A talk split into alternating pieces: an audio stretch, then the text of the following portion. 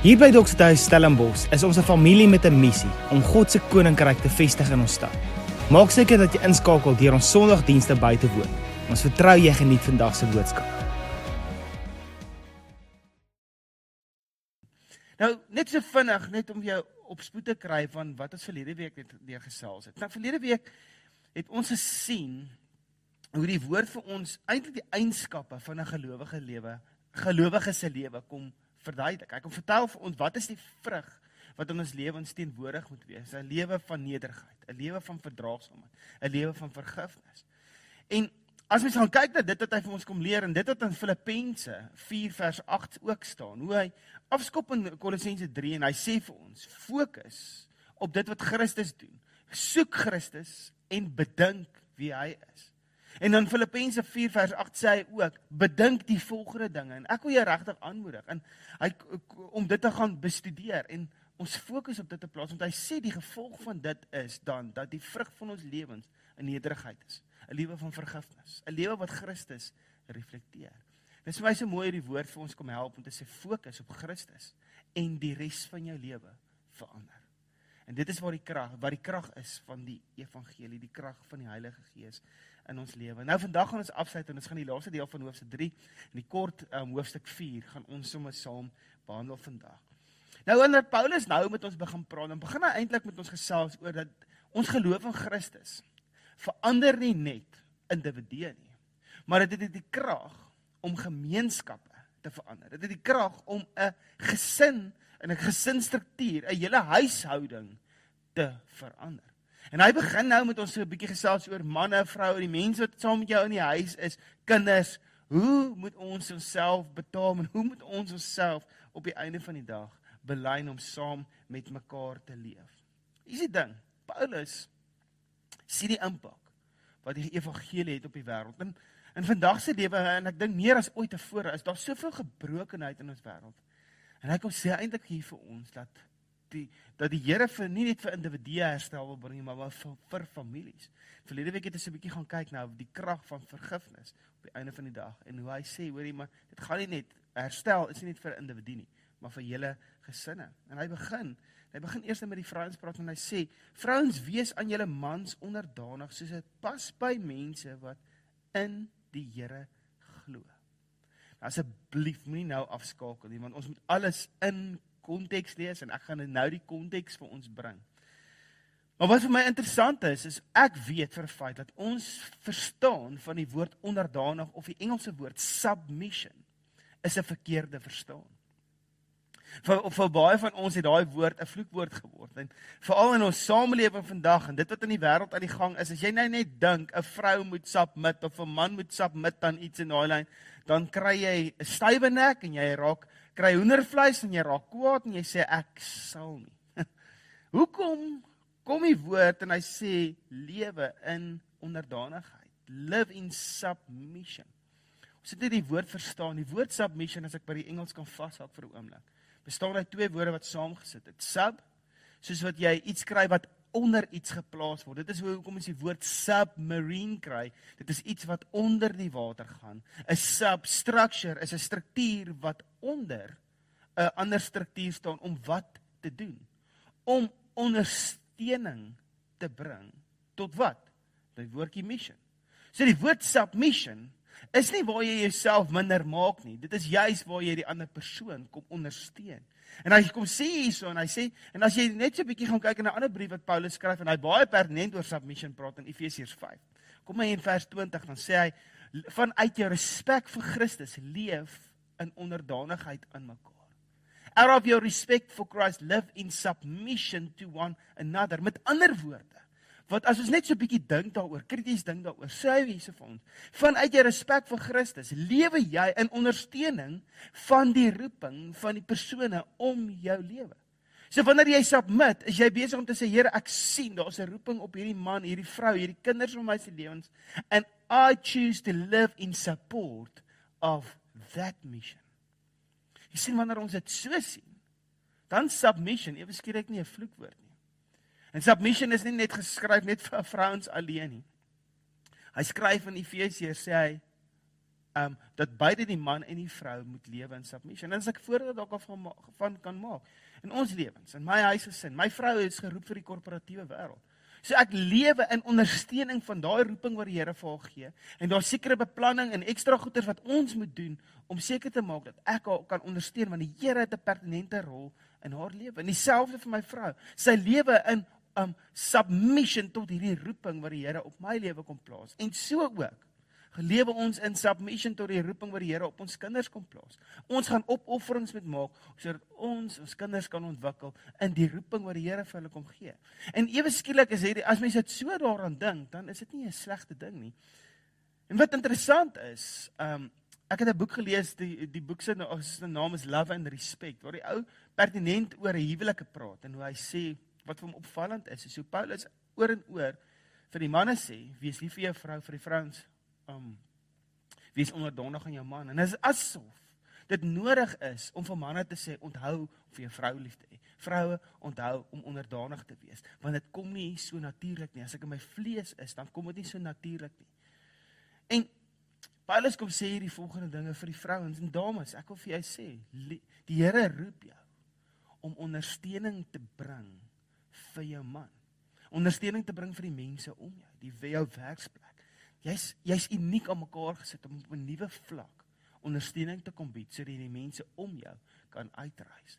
En ek dink dit is seker een van die getuies van van meeste vrouens wat mentors is vir mense of waar kinders gaan getuig hoe hulle ma agter hulle gekom het en hulle sterk gemaak het. Hy kom sê hierso want dit pas by mense wat glo in Christus. Hy gaan dan aan by die mans.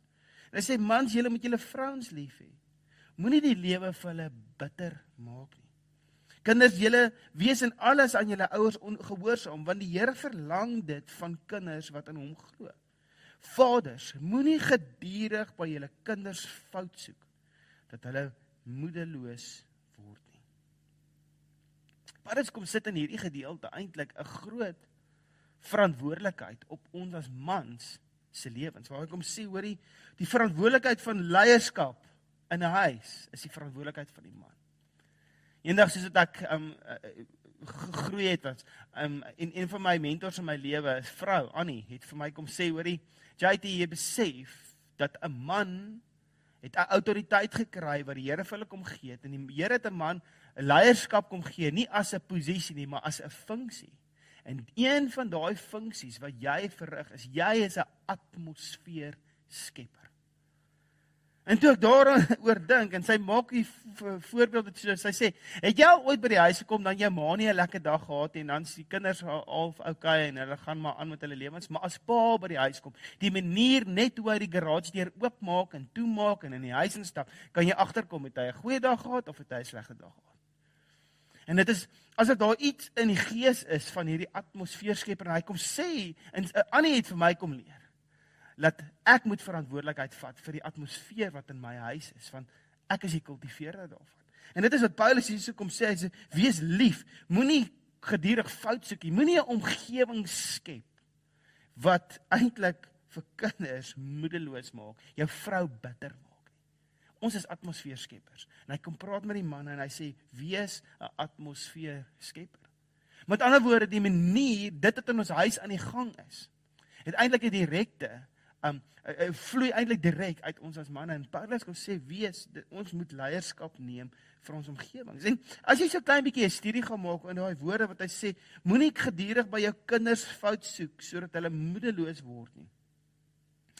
Praat hy eintlik hierse van en daar's een van die kommentare en ek wil net op hierdie een ding fokus want daar's soveel fokusse wat ons kom kan kom gooi op hierdie, maar hy kom een van die fokusse wat uh, wat een van die kommentators op hierdie gedeelte sê is dat Paulus ons eintlik om uitdaag om as ouers 'n omgewing te kom skep van aanmoediging en groei en jy's hierdie cheerleader agter jou kinders want dit sal lei tot gehoorsaamheid.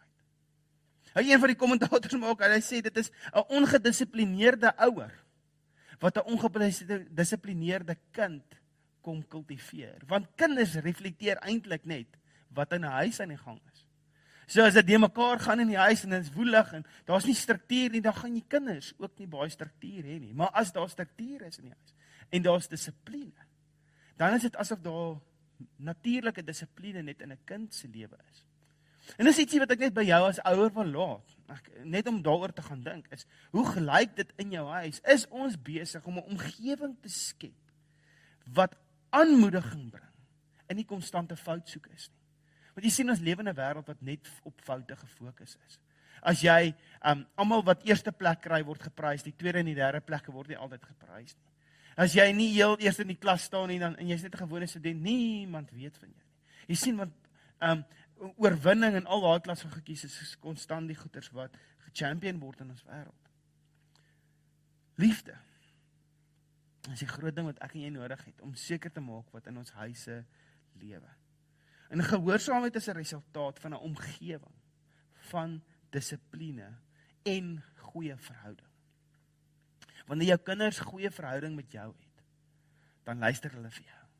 Wanneer daar gebrokenheid in 'n gesin is, jy sal sien daar's van julle wat onderwysers is. Daar's van julle wat familielede se kinders dop en jy weet, daar's so bietjie 'n onstabiliteit in hulle huwelik.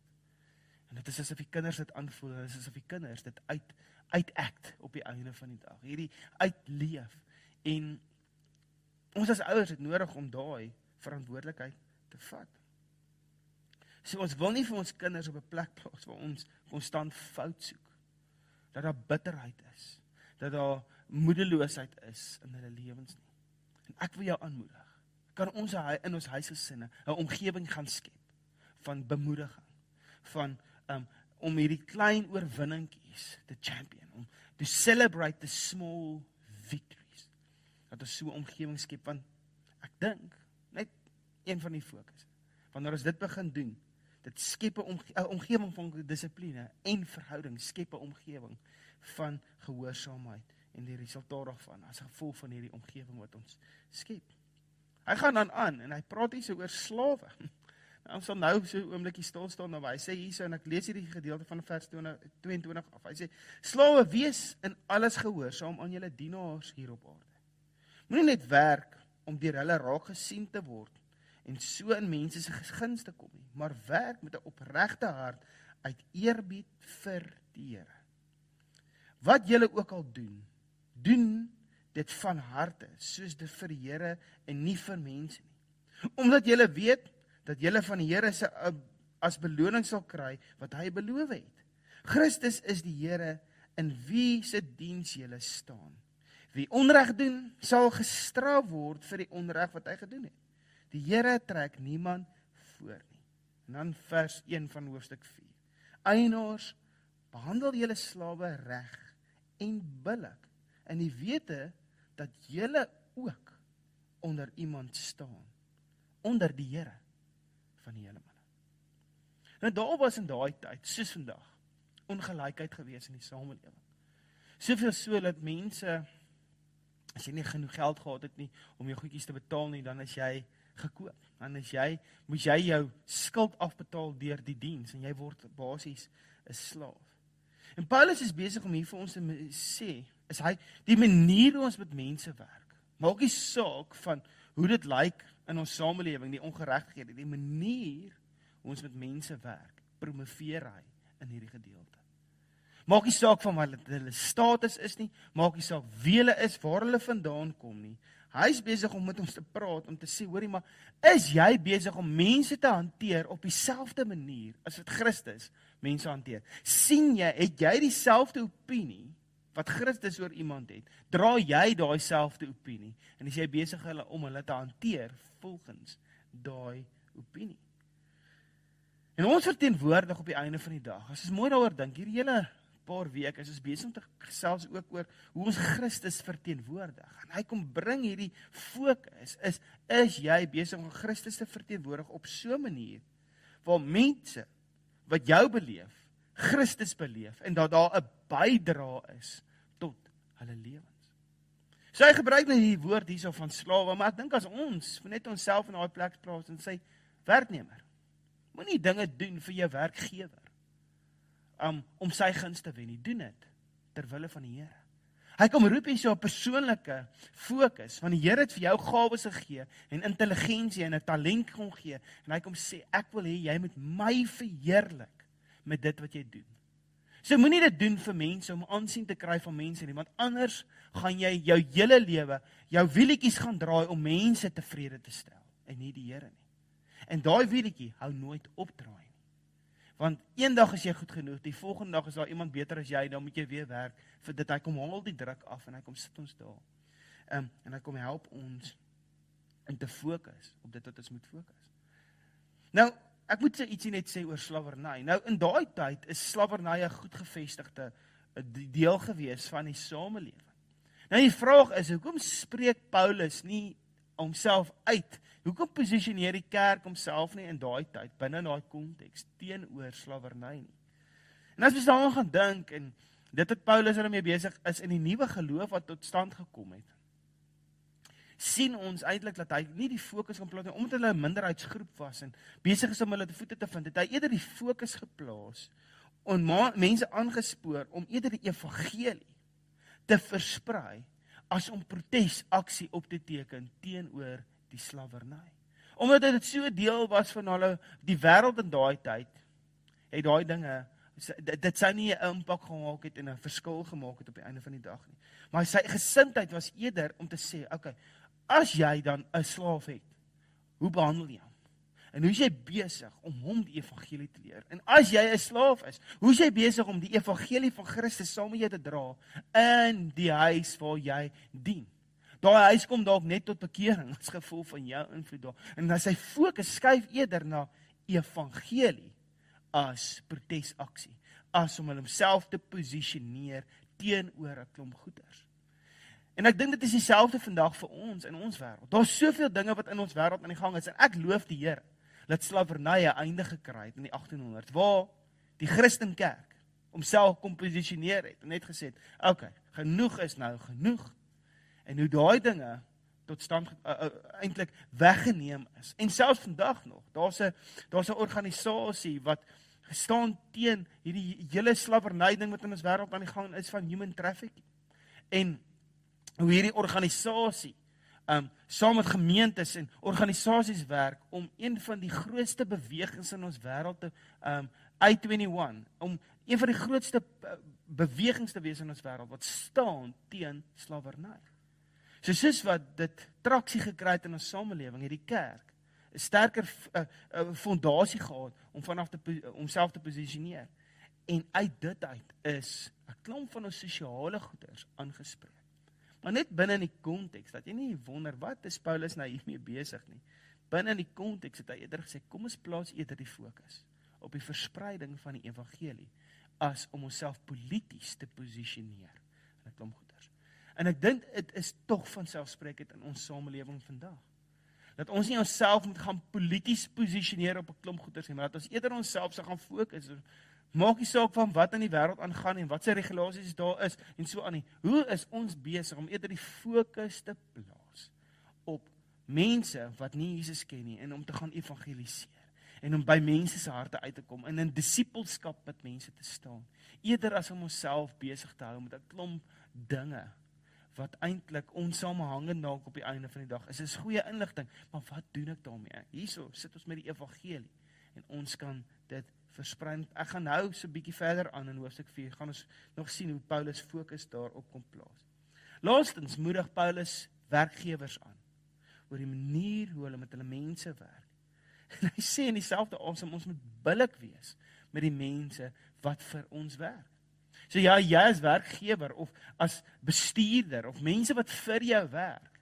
Hy kom sê hierso vir ons wees um, behandel jou slawe reg of jou mense billik. Want onthou, jy staan onder God. So jy is ook eintlik in diens gestel van God. So daar daar's nie daar's nie hierdie top-down storie nie. Elkeen van ons is altyd ergens onder iemand. En die Here kom sê, "Will you live in submission of my mission through your life?" Daarom behandel jy mense soos wat ek dit sou gedoen het. Behandel jy mense soos Christus dit sou gedoen het. Behandel jy mense op so 'n manier dat dit toevoeging, daar's toevoeging, lewenstoevoeging tot hulle lewe dat hulle voel op die einde van die dag, hoorie maar, my lewe is beter af omdat ek hierso funksioneer. In vers 2 van hoofstuk 4 sê hy volhard in die gebed. Wees daarby waaksaam en dankbaar en bid te gelyk vir ons. Bid dat God vir ons 'n deur vir die woord sal oopmaak sodat ons die geheimenis van Christus kan verkondig waarvoor ek hier gevangenes sit. Bid dat ek dit duidelik sal verkondig soos dit vir my opgelê is. Paulus is hier om besig om 'n roeping los te maak vir die gemeente waar hy vir hulle sê: "Hoorie, ek wil hê julle moet eerder vir my bid." Wat um, en hy sê hierso hy Jakobus in Jakobus 3 beskryf hy dit dat daar's krag in ons woorde. En hy kom roep ons hierso om te sê volhard in gebed, wees waaksaam, wees dankbaar en bid vir ons, bid dat daar dat hierdie woord sou oopgemaak word, bid dat dit duidelik sal verkondig word.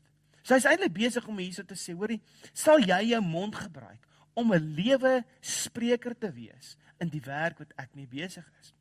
Dit is nou die direkte brief wat hy vir die mense stuur.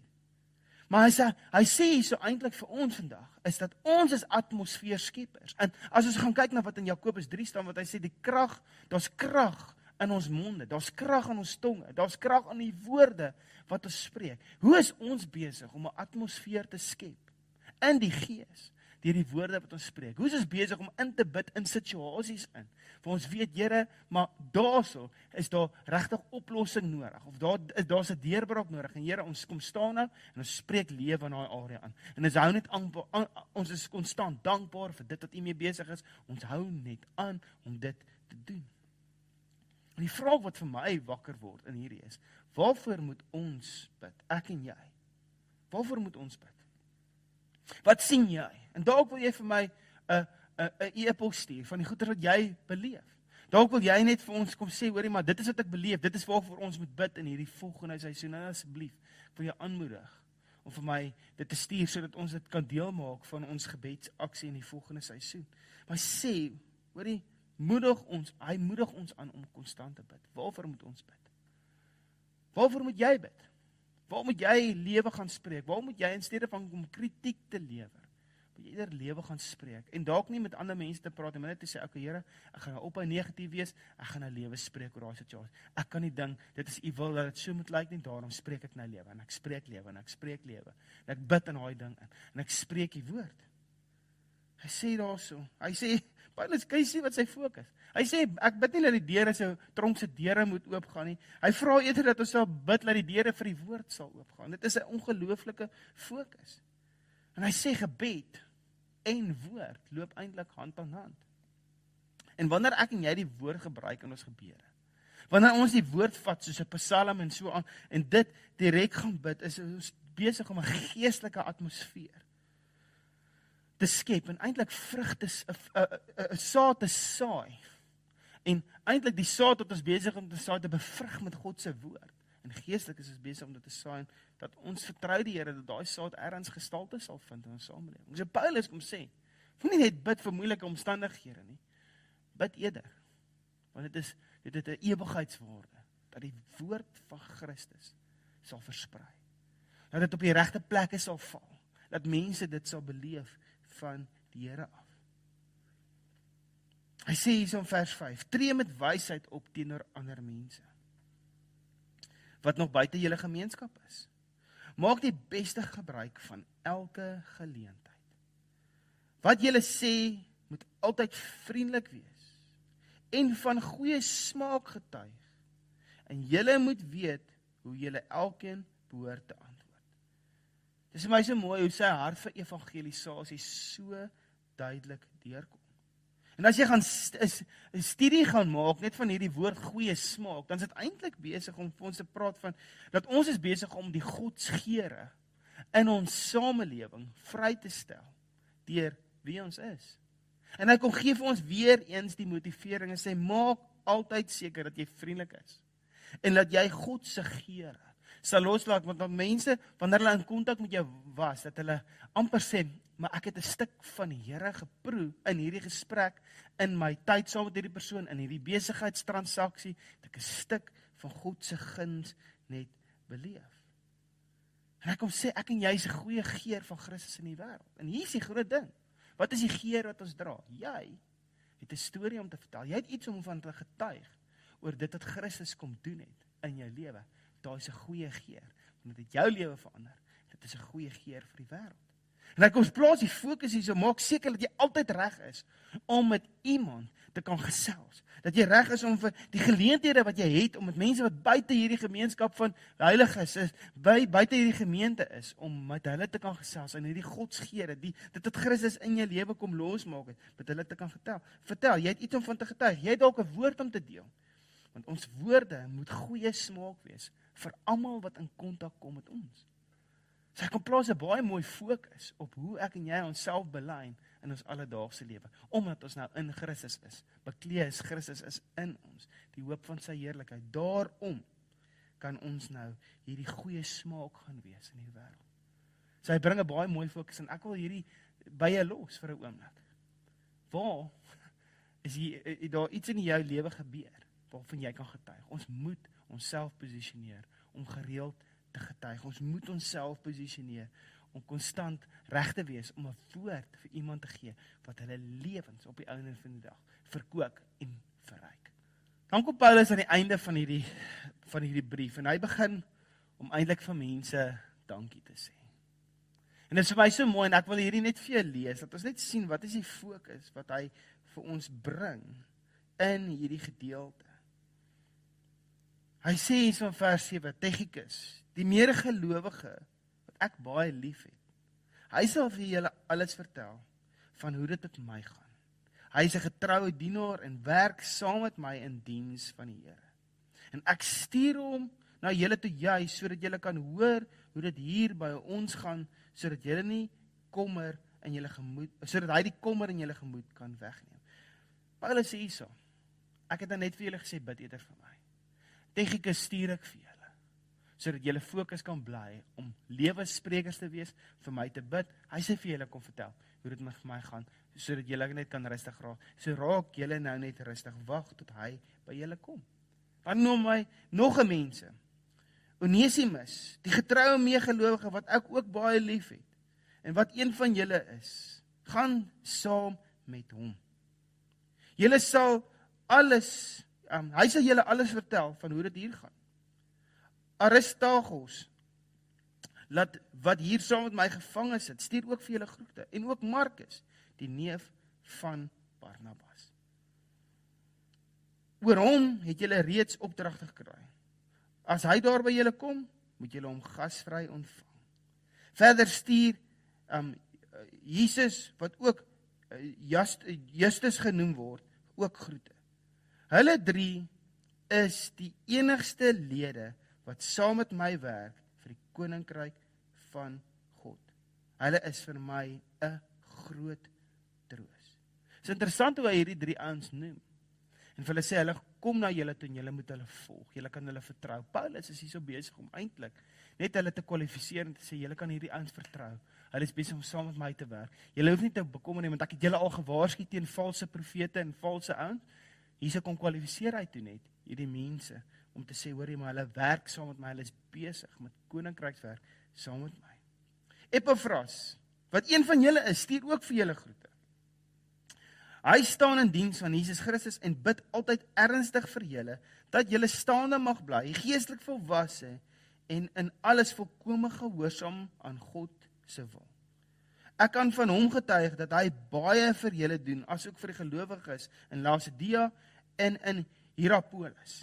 Lukas, die dokter wat ek baie liefhet, en Demas stuur vir julle groete. Nou Lukas is daar die verwysing na die evang een van die disippels, Lukas vir die evangelie van Lukas geskryf het, die dokter.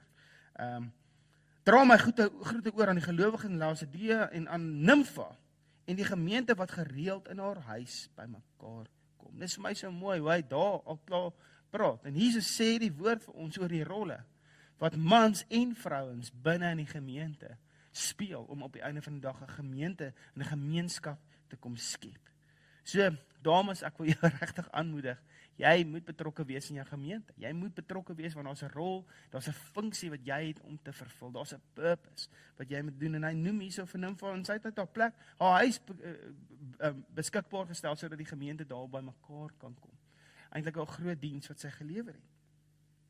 Nou kom hy hier in vers 16. Wanneer hierdie brief klaar by julle voorgeles is, moet julle 'n reëling tref dat dit ook in die gemeente in Laodicense voorgeles kan word.